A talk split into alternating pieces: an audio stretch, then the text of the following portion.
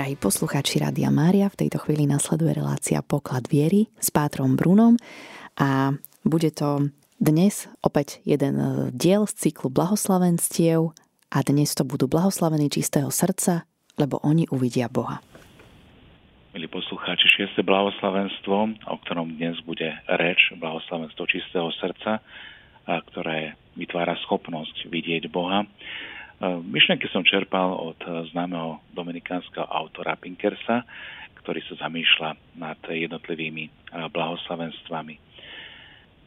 Čistota ako podmienka prístupu k Bohu. Šesté blahoslavenstvo, ktoré nachádzame iba u Matúša, podobne ako blahoslavenstva, ktoré ho obklopujú a o ktorých sme už e, rozmýšľali a boli predmetom pokladu viery, či už je to milosrdný alebo tí, čo šíria pokoj, tak toto blahoslavenstvo sa inšpiruje 24. žalmom, ktorý sa týka liturgie vstupu do svetine v Jeruzaleme a ktorý formuje otázku, kto smie vystúpiť na vrch pánov, kto smie stáť na jeho mieste posvetnom.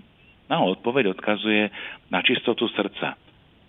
Čistota srdca, ktorá privádza k pohľadu na Božiu tvár. Čo sa píše v tom žalme? Ten, čo má ruky nevinné a srdce čisté, čo nedvíha svoju dušu k márnosti a neprisáha falošne, taký dostane požehnanie od pána a odmenu od Boha svojho spasiteľa. To je pokolenie tých, čo ho hľadajú, čo hľadajú tvár Boha Jakuboho, lebo má vstúpiť král slávy. Milí priatelia, v tomto kontexte sa čistota srdca javí ako určitá podmienka, ktorá umožňuje prístup priamo k Bohu. Tiež účasť na bohoslužbe a vidieť jeho tvár, podobne ako členovia kráľovského dvora majú prístup do kráľovej prítomnosti, do e, trónej siene, môžeme povedať. A tešia sa z výsady, že môžu vidieť jeho tvár zblízka. Pozerať sa tvárou v tvár. Taktiež si môžeme spomenúť na povinnosť, podľa ktorej sa Izraeliti mali trikrát do roka ukázať pred pánovou tvárou, a to bolo na sviatok nekvasených chlebov a potom to boli sviatky dožinkov alebo žatvy a oberačky. Požadovaná čistota teda prepája srdce a prepája aj ruky, teda vnútorné zmýšľanie so skutkami, pričom dáva do súladu s Božou spravodlivosťou tak, ako ju pán Ježiš učil hneď v náväznosti na blahoslavenstva. Spomenutý citát z 24. žalmu spomína tiež zavrhnutie márnosti, teda myslí sa na falošných božikov, čo je odvrátená tvár toho, že sa ľudské srdce primkne k pravému obrazu a k pravej tvári živého Boha. Boha, ktorý má meno. A Boha, ktorý túži vytvoriť vzťah so svojim ľudom. No a to už je rovina osobná. Taktiež e, sa požaduje odmietanie falošnej prísahy, a ktoré neschvalujú, neschvaluje ani starý zákon a napokon ani Ježiš v reči na vrchu. Rovnako by sme mohli tiež citovať 73. žalm, aký dobrý je Boh voči statočným, Boh voči tým, čo majú srdce čisté alebo nevinné. Za moju spravodlivosť ma pán odmení za to, že moje ruky sú nepoškvrnené alebo čisté. Vedieš ma podľa svojho zámeru a nakoniec ma príjmeš do svojej slávy. Čistotu srdca teda treba chápať e, v perspektíve hľadania, ale aj približovania sa k Bohu. Obzvlášť, ak sa e, myslí na liturgický kult. Táto čistota spočíva tiež dodržiavaní prikázaní, ktoré očisťovaním srdca pripravujú človeka na to, aby sa mohol objaviť pred Bohom. Pozrieme sa teraz troška na rituálnu a právnu čistotu. Keď hovoríme o čistote, tak vieme, že podstatnou požiadavkou, ktorú vyjadruje aj starý zákon, aby usporiadal vzťahy medzi Bohom a vyvoleným ľudom, sa zakladá na čistote. Čistota bola najskôr chápaná v rámci kultu a jeho rituálov veľmi konkrétnym, takým materiálnym spôsobom. To sú vlastne nariadenia z knihy Leviticus, 11. až 16. kapitola, kde sa hovorí o čistých a nečistých zvieratách, kde sa hovorí tiež aj o sexuálnej nečistote, o malomocenstve. Čiže čisté je to, čo umožňuje priblížiť sa k Bohu. A nečisté je zase to, čo robí človeka nespôsobilým byť v jeho prítomnosti, nespôsobil im kultu a automaticky ho z neho vylúčuje. Teda ne už sú tieto predpisy o čistote a nečistote akokoľvek materiálne, tak vždy ich treba chápať vo vzťahu s Božou svetosťou. Svetosťou, na ktorú sa viackrát odkazuje aj v knihe Levitikus. Buďte svetí, lebo ja som svetý. Čiže buďte v stave e, milosti posvedzujúcej, ak sme to hovorili v kontexte e, už Evanielia a Nového zákona, a ja vás posvetím, lebo som svetý. No a vďaka týmto rituálom, keď sa pozrieme späť, tak si židovský ľud, obklopený pohanskými národmi, zachováva túto morálnu disciplínu, ale aj hlbokú vieru v prítomnosť svetého Boha, jediného Boha. V skutočnosti ešte aj dnes Židia veľmi starostlivo zachovávajú tieto pravidlá rituálnej čistoty, obzvlášť čo sa týka stravy, dokonca aj keď sa môže zdať, že z nášho pohľadu je to nerozumné a často to môže spôsobovať určité ťažkosti, pretože práve oni rozhodne prispeli k prežitiu a zachovaniu tejto identity, rituálnej identity židovského národa, ktorý bol počas dvoch tisíc rokov rozptýlený na všetky štyri svetové strany. Tak či tak proroci budú vždy kritizovať e, nečistotu, ktorá, alebo respektíve čistotu, ktorá sa prehnane viaže na materiálne normy zachovávania. Dôraz budú klásť hlavne na mravnú čistotu, ktorá sa spája s konaním spravodlivosti a tiež láskou k blížnemu. Len pekne parafrázuje Izaiáša. Na čo mi prinášate množstvo obetí, hovorí pán, keď hromadíte modlitby, ja ich nevypočujem, lebo vaše ruky sú plné krvi. Preto sa obmite, očistite sa, učte sa robiť dobro, domáhajte sa práva, spravodlivosti, pomôžte utláčanému, vymáhajte právo sirote a obhajujte vdovu. Ak budú vaše hriechy ako šarlát, budú zbielené ako sneh. Ide tu vlastne o tú vnútornú čistotu, ktorá transformuje srdce, tiež ako to čítame aj u Ezechiela v 36. kapitole, budem vás kropiť čistou vodou a vy budete očistení. Od všetkých vašich modiel, škvrn vás očistím a dávam nové srdce a vložím do vás nového ducha. Odstránim z vášho tela srdce kamenné a dávam srdce z mesa. Iné biblické texty dávajú tiež najavo uvedomenie si odlišnej perspektívy, že táto čistota nie je v ľudských silách, ale že je bezprostredne Božím dielom a Božím darom. Určite poznáte známy 51. žalm, ktorý to veľmi pekne vyjadruje a vyjadruje práve ten pocit e, ľudskej nečistoty a neschopnosť očistiť si srdce len vlastným úsilím. Dávid sa modlí, vedomý som si svojej neprávosti a svoj hriech mám stále pred sebou. Naozaj som sa v neprávosti narodila, hriešného ma počala moja mať. Bože, stvor vo mne srdce čisté, neodvrhuj ma spred svojej tváre. Ježišovo kázanie sa teda nachádza v tejto línii ako kázanie starozákonných prorokov a tiež aj v rámci tvrdej kritiky pokritectva alebo pokryteckej čistoty farizejov, tej rituálnej, ktorá bola príliš naviazaná na vonkajšie úkony a pritom zabúdala na o mnoho hĺbšie požiadavky, ktoré v Božom zákone boli obsiahnuté. Ježiš kladie silný dôraz na čistotu srdca – Dôraz, ktorý prekvapí aj samotných učeníkov, ktorí žiadajú svojho učiteľa a majstra, aby im vysvetlil svoje učenie. Človeka nepoškvrňuje to, čo vchádza do úst, ale čo vychádza z úst, to poškvrňuje človeka. Lebo zo srdca vychádzajú zlé myšlienky, cudzoložstva, vraždy, smilstva, krádeže, krivé svedectvá, aj samotné rúhanie. To poškvrňuje srdce človeka. Ale je s neumytými rukami, to človeka nepoškvrňuje. Omily teda, ktoré sa tu zmienujú, korešpondujú s Ježišovým učením, ktoré nasleduje hneď po blahoslavenstvách s učením o novej spravodlivosti. Na ňo sa totiž získava aj tá nová čistota srdca. Krátko na to Ježiš e, opäť zautočí úvodzovkách na zákonníkov a farizejov.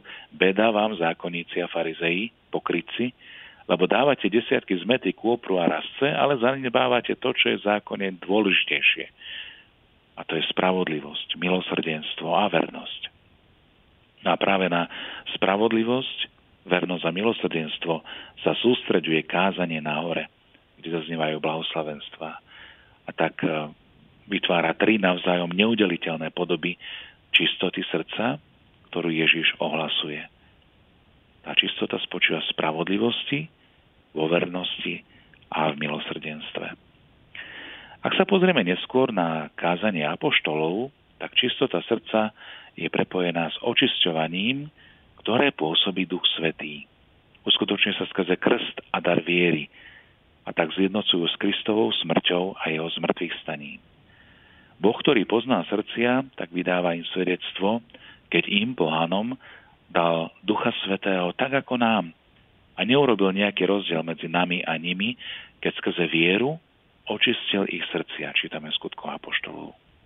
Alebo podobne vody potopy sú predobrazom krstu, ktorý vás zachraňuje. Nie tým, že odstráni telesnú špinu, ale tým, že vyprosuje u Boha čisté svedomie skrze pre zmrtvých staní Ježiša Krista. Ale ak chodíme vo svetle, ako je on vo svetle, píše svätý Jan v prvom liste, a krv Ježiša Krista, jeho syna, nás očistuje od každej poškvrny hriechu. Na záver týchto rýchleho prehľadu biblického sa nám čistota teda javí ako určitá vlastnosť duše, ktorá spočíva predovšetkým v srdci a až druhotne vo vonkajších skutkoch, spojení s láskou, s láskou k Bohu a blížnemu a tiež tkvie v úprimnosti, pravde a určitej odputamosti a poctivosti srdca. Má záľubu v dodržiavaní pravidiel nie pre pravidlá sami o sebe, ale pre naplnenie spravodlivosti, ktoré je zdrojom a súčasne je jej zdokonalením. Milí poslucháči, čistota srdca, o ktorej hovorí dnešné blahoslavenstvo, je tak nevyhnutnou podmienkou k približovaniu sa Božej svetosti, nazerania z tváre do tváre, videnia jeho tváre, a právej opravdivej bohumilej služby pred pánovou tvárou, čo je vlastne bohoslúžba. V Novom zákone je čistota dielom Ducha Svetého, ktorý pôsobí skrze dar viery a skrze krstnú milosť v srdciach veriacich učeníkov. Je teda v priamom protiklade k pokrytectvu, ktoré skrýva nečistotu pod nejaké, nejaký pláštik dodržiavania pravidiel. Ak preskúmame skutočnosť, ktorá sa skrýva za slovami a rozmýšľame o našich predstavách o čistote, musíme tiež konštatovať, že máme o čistote často také deformované predstavy, ktoré sú mnohokrát zaťažené našimi predstavami, ktoré čistotu robia málo atraktívnou, ak nie priam podozrivou. Čistota v nás bezprostredne vyvoláva predstavy nejaké neporušenosti, snehobiele čistoty ako lalia alebo hermelín, nepoškvrnenosti. Čistota ako taká nás do určitej miery priťahuje, lebo nie je krásy bez čistoty a bez určitého jasu jej prítomnosti. Aj keď čistota a krása nevinutne patria k sebe, či už na tej fyzickej, tak aj morálnej úrovni, predsa len často o nej uvažujeme iba z jej v negatívnej stránky, ako zabrániť poškvrneniu, ako ju uchovať nepoškvrnenú a podobne. Ten, kto sa považuje za čistého, vyhýba sa všetkému, čo by mohlo poškvrniť túto vlastnosť. Či už sú to nebezpečné skutky, príležitosti a tak ďalej. Čistota vyvoláva separovanie ohľadom toho, čo sa pokladá za nečisté. Či už sú to veci, skutky, dokonca aj prítomnosť ľudí. Ľahko však prepadne do podozrenia, sklamných dojmov a určitej formy pokrytectva. Ak však človek nikdy nie je vo svojom srdci skutočne čistý, môže potom odsúdiť nejakú vec ako nečistú bez toho, aby vo svojom vnútri zakúsil určitú spriaznenosť tým, čo odvrhuje. Či sa naše vyžadovanie čistoty mnohokrát len nezakrýva zámer schovať nejakú nečistotu pod pláštik nevinnosti? Alebo ešte či nie je príčinou vyžadovania čistoty určitá bojazlivosť zo zložitosti vecí alebo strach z nebezpečenstiev, ktoré prináša život a neprimeraná obava z toho, že si u odzovka zašpiníme ruky? Neskrýva sa potom po takouto čistotou vlastne egoizmu za seba láska? Nie je to v podstate tá výčitka, ktorú pán Ježiš adresuje farizejom, že pravdu a úprimnosť obetovali zdanlivé rituálnej čistote, utajujú nečistotu srdca a píchu života pred vonkajším zdaním tým, že dodržiavajú zákony. Dobré svedomie, a myslí sa na morálne svedomie, ktoré sa pokladá za čisté a odvoláva sa na túto domnelú čistotu, častokrát len e, vyniesol tvrdé, tvrdý rozsudok nad tým, čo sa tejto údajnej čistote prieči. Z určitého morálneho hľadiska sa aj ideál čistoty často úzko spája s čistotou sexuálnou. Keď sa hovorí o čistote, zvyčajne sa myslí na túto sexuálnu čistotu. Ako sme mohli vidieť aj vo Svetom písme, poňatie čistoty malo o mnoho širší rozsah, ktorého oblasť cudnosti je len súčasťou. Keď sa čistota identifikuje s cudnosťou, tak potom pre nás nadobúda čistota skôr negatívny význam. Čistota pritom spočíva vo vyhýbaní sa prehreškom v oblasti sexuality. Dokonalá čistota sa skvie v úprimnom zrieknutí sa tohto daru sexuality, najmä preto, aby sa ochránilo panenstvo. Zúrazňovanie určitého moralizmu aj v tejto oblasti, najmä ohľadom toho, čo je hriešne a teda zakázané, spolu s výrazným prejavom nedôvery voči všetkému, čo je sexuálta, tak nie priamie opovrhnutím, iba zvýrazní negatívnu stránku bežného ponímania čistoty. Reakcia, ktorú aj v nedávnej minulosti, a církev nevynímajúc, vyvolal tento niekdajší moralizmus a uznanie hodnoty a bohatstva manželstva, pozitívnych aspektov a rozličných dimenzií ľudskej sexuality, však ohrozili vážnosť, ktorá sa prisudzovala takto príliš úzko vyšpecifikovanej a chápanej cnosti. Krásna čnosť, ako kedysi nazývali, bola predovšetkým, alebo teda predstavovala, bola predstavovaná tak, ako by jedine spočívala v náboženskom a sociálnom tabu. V tejto oblasti, ktorú si oblúbila aj psychoanalýza, kde sa rozvíjajú aj tieto najintimnejšie obavy a inštinkty, sa mnohým čistota javí ako zbytočný paraván, ako určitá prekážka, ktorá narúša a paralizuje životné pohnutky človeka. A dokonca aj v jeho vnútri. Vnútri e, sa táto prísna náuka o čistote častokrát naivne pretransformovala do učenia o sexualite. Tak či onak, dnes sa už bojíme rozprávať o cudnosti a o čistote, ako bola vnímaná v biblických dobách a na akú poukazuje Ježiš. Neodvažujeme sa už viac ani o nej kázať, chváliť ju alebo obhajovať. O mnoho väčší úspech prináša, keď sa spochybňuje alebo keď sa na ňu útočí, hovorím Pinkers. Nech už sú útoky a pobúrenie verejnej mienky akékoľvek, čistota je tak podľa učenia Ježišovho Evanielia, radostnej zvesti, zostáva centrálnou a charakteristickou čnosťou kresťanského života. A dokonca každého ľudského života, ktorý si je vedomý týchto morálnych, mravných, ale aj duchovných hodnôt. Predovšetkým si všimneme, že čistotu nemožno izolovať od iných čností. Um, ako sa to príliš ľahko robí pri nejakom abstraktnom uvažovaní. Čistotu možno správne pochopiť iba v spojení s láskou. A toto je dôležité. Ako vlastnosť a ako požiadavku skutočnej lásky. Tak ako zácný kov musí prejsť skrze oheň, aby sa vyčistil, tak aj naša láska potrebuje podstúpiť toto očisťovanie alebo očisťovanie rôzneho druhu, aby nadobudli svoju dokonalosť. Ako sa zlato čistí v peci. Láska prirodzene smeruje k čistote ako k svojej opravdivosti. Doslova svojej pravde. To verité, ktoré používa Pinkers, to môže byť aj obrazom vernosti, stálosti, pevnosti. A pravdepodobne toto mal aj na mysli, keď hovorí o čistote. Ale tiež hovoria aj o plnosti. Aby sme to dosiahli, musíme premôcť všetky zárodky skazenosti, nečistoty, ktoré prebývajú v našom srdci. To môžu byť naš, napríklad naše uh, inštinkty, ktoré sú majetnícke, môže to byť naša uh, taká rozpútanosť alebo uh, panovačnosť, egoizmus a podobne. Čistota taktiež prispieva ku kráse, ako príťažlivosti lásky. Dostávame sa tak k téme krásy, ktorá bola obzvlášť dôležitá napríklad pre svätého Augustína. On hľadal Boha predovšetkým kvôli jeho kráse, nie kvôli estetike, ale ako milovník podstatnej krásy, ktorá je spätá s dobrom a ktorá je spätá s pravdou srdca, čistého srdca.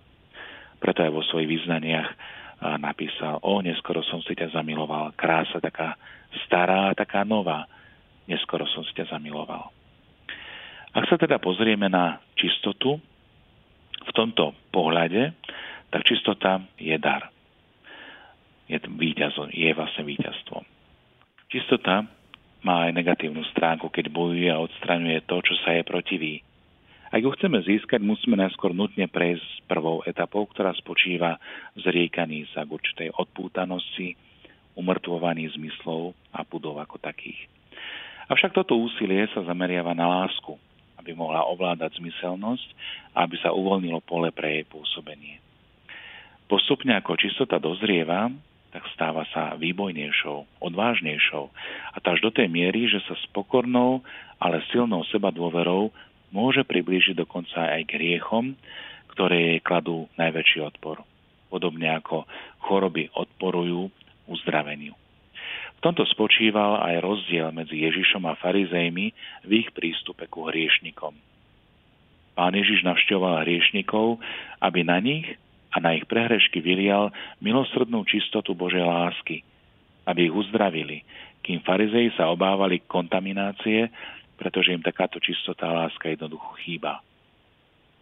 Kontakt s riešnikmi by im bol teda odhalil ich vlastnú nečistotu a práve tú rituálnu, na ktorej bazírovali. Sila lásky pochádza z jej čistoty. Od nej totiž príjma schopnosť ožarovať, očisťovať všetko, čo sa dotkne. Poznáme aj slovné vyjadrenie. Čistému je všetko čisté. Občas si myslíme, že čistota je neznalosť života, ale je to omyl.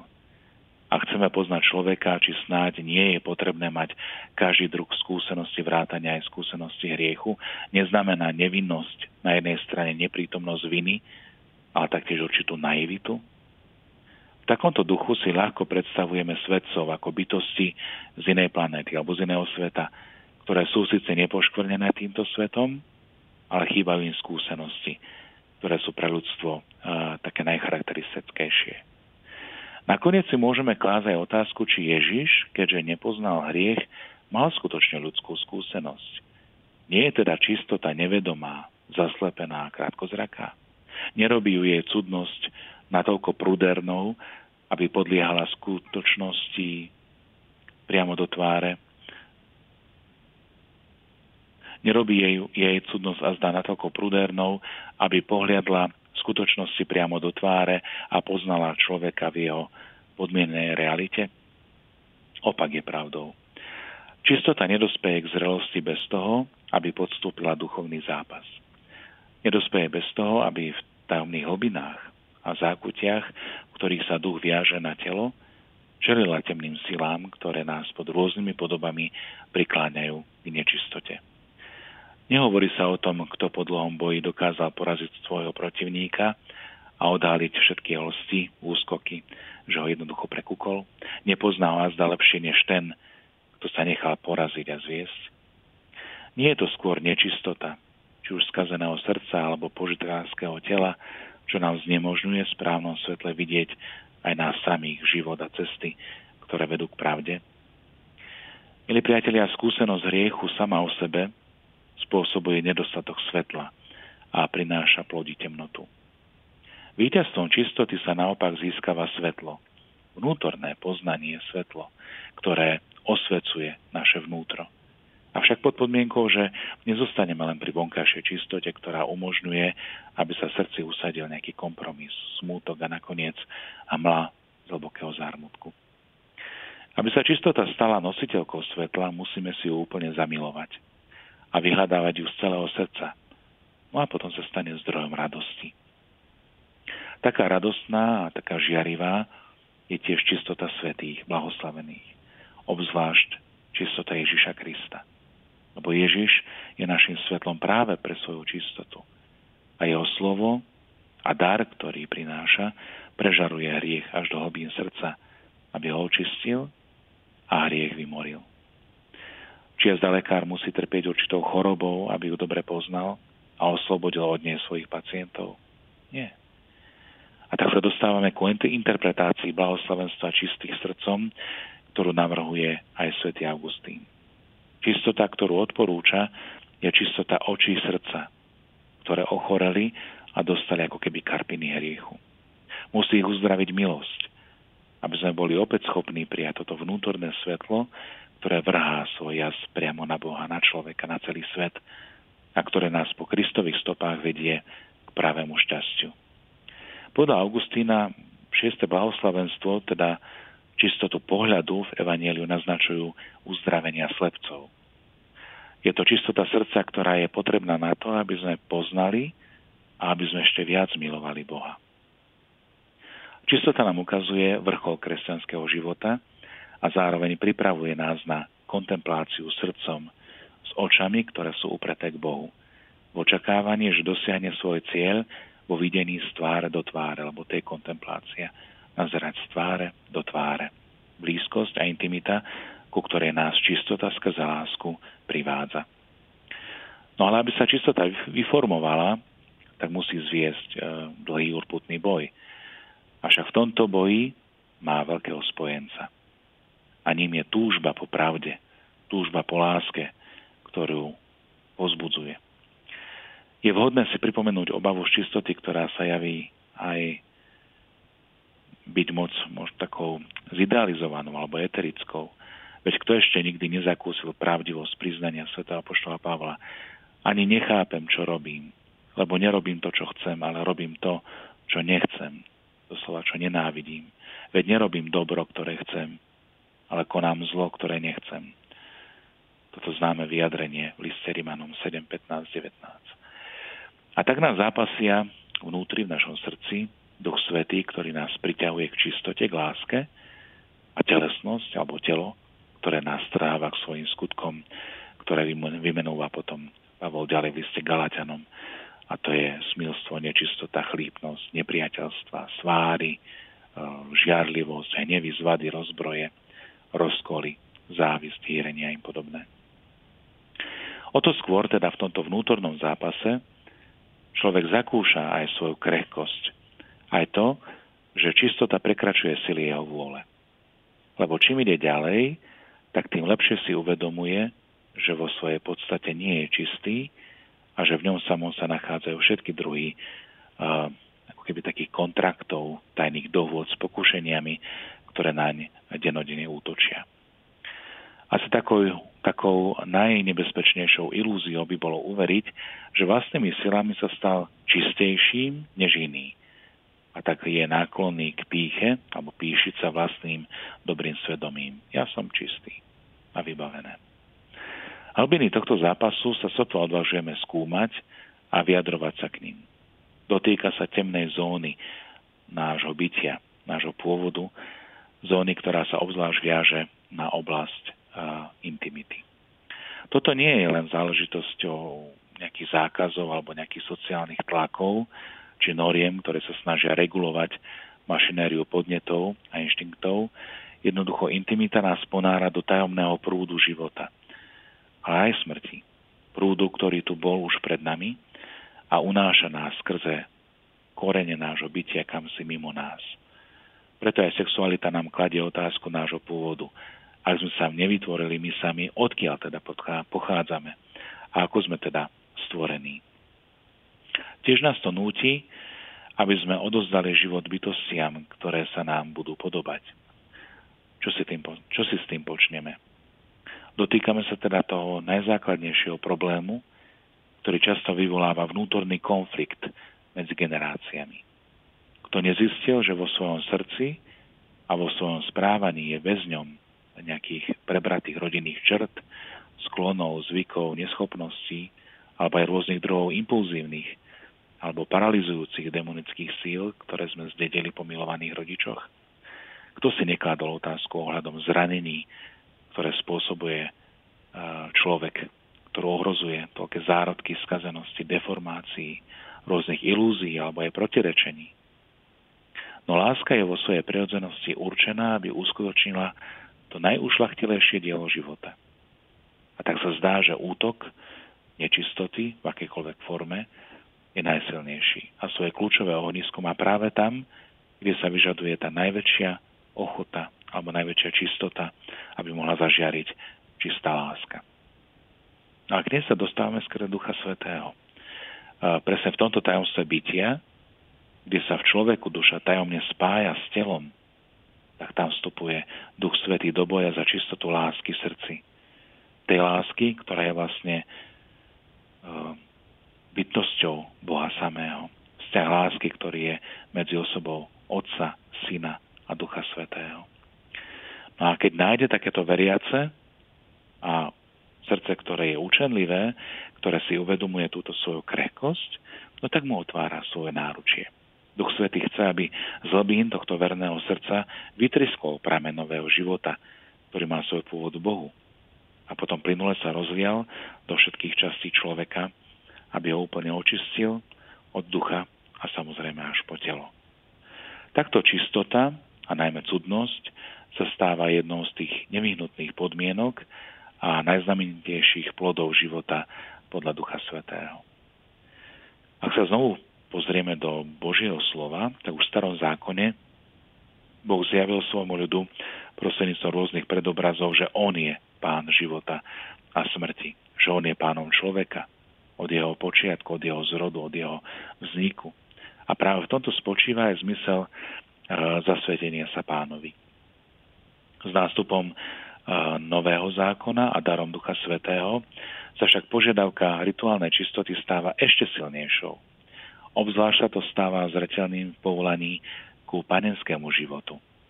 Od zvestovania Pane Márii cez narodenie, Ježišov život, jeho ohlasovanie aj u prvých kresťanov podľa učenia Sv. Apoštola Pavla, v tomto učení povolanie k panenstvu nikdy nie je v opozícii voči povolaniu k manželstvu, ale sa k nemu pridružuje. A pridružuje sa ako odpoveď a zasvetenie sa vznešenejšej láske, ktorá preniká manželskú lásku. Čiže berie ju na seba a privádzajú k dokonalosti v rámci jej vlastného stavu. Evangeliové učenie o cudnosti je teda určené pre každého bez ohľadu na rôznorodosť povolania. Toto učenie vychádza priamo z prvoradého daru Ducha Svetého a to je vlastne agape, to je tá kresťanská láska v plnosti. A vďaka cudnosti, ktorá pod vplyvom milosti a zdravého rozumu ovláda aj našu intimitu a sexualitu, sa kresťan učí obetovať Bohu celé svoje bytie, celú svoju dušu, aj celé svoje telo, spolu aj so životodárnymi a plodiacimi silami pohlavnosti, ktoré v sebe zahrania. Odozdáva mu ich, aby Duch Svetý mohol stvárňovať a dával zrast novému človeku, ktorý sa zrodí z Boha. A potom, aby nasledujúc Krista, žil ako milované Božie dieťa. Milí priatelia, takto sa teda uskutočňuje tá duchovná bohoslužba, o ktorej hovorí aj svätý Pavol. Bratia pre Božie milosrdenstvo vás prosím, aby ste svoje telá prinášali ako živú, svetú, bohomilú obetu, ako svoju duchovnú bohoslužbu. Rímanom 12.1. V tomto obetnom dare sa aj telo a duch navzájom prepájajú a nachádzajú svoje uskutočnenie v jedno v druhom. To je tá duchovná bohoslužba, ktorá je úplná, komplexná a skutočná iba vtedy, keď zapája telo a jeho životné sily, ktoré prinášajú to svoje najlepšie a najkrajšie ovoce vtedy, kedy budú uh, presiaknuté prítomnosťou uh, Ducha Svetého. Na záver, blahoslavení čistého srdca, lebo oni uvidia Boha. Kto nám môže zjaviť túto čistotu a kto nám pomôže zamilovať si ju? To očistí naše bytie až po, to, po tie samotné korene a náš život až po jeho prameň, ak nie Kristus, ktorý sa zrodil z Otca. On, nekonečne svetý, zostúpil do lona Pany Márie v čistote. Iba On nám môže zjaviť a iba On môže vidieť Otca, lebo On je svetlo zo svetla. Boh z Boha, ako sa modlíme v krejde. A tak aj čistota, obzvlášť v podobe cudnosti, je dcerou viery a lásky, ktoré nás spájajú s Ježišom Kristom, ktorý je vzorom blahoslavenstva. Naše blahoslavenstvo môže ilustrovať aj reč o zdržanlivosti, ktorú svätý Augustín umiestnil práve na začiatok rozprávania o svojom obrátení. Na tej strane totiž, kam som obracal svoju tvár, píše Augustín, kam som sa bál prísť, a kde som sa triasol od strachu, tak práve tam sa mi zjavila čistá hodnota zdržanlivosti. Jasná a predsa nie roztopašne veselá. Milo mi kývala, aby som prišiel a aby som nepál. Vystrelal ku mne svoje poženané dlane, ktoré boli plné krásnych príkladov, aby ma napokon objala a prijala do svojho náručia.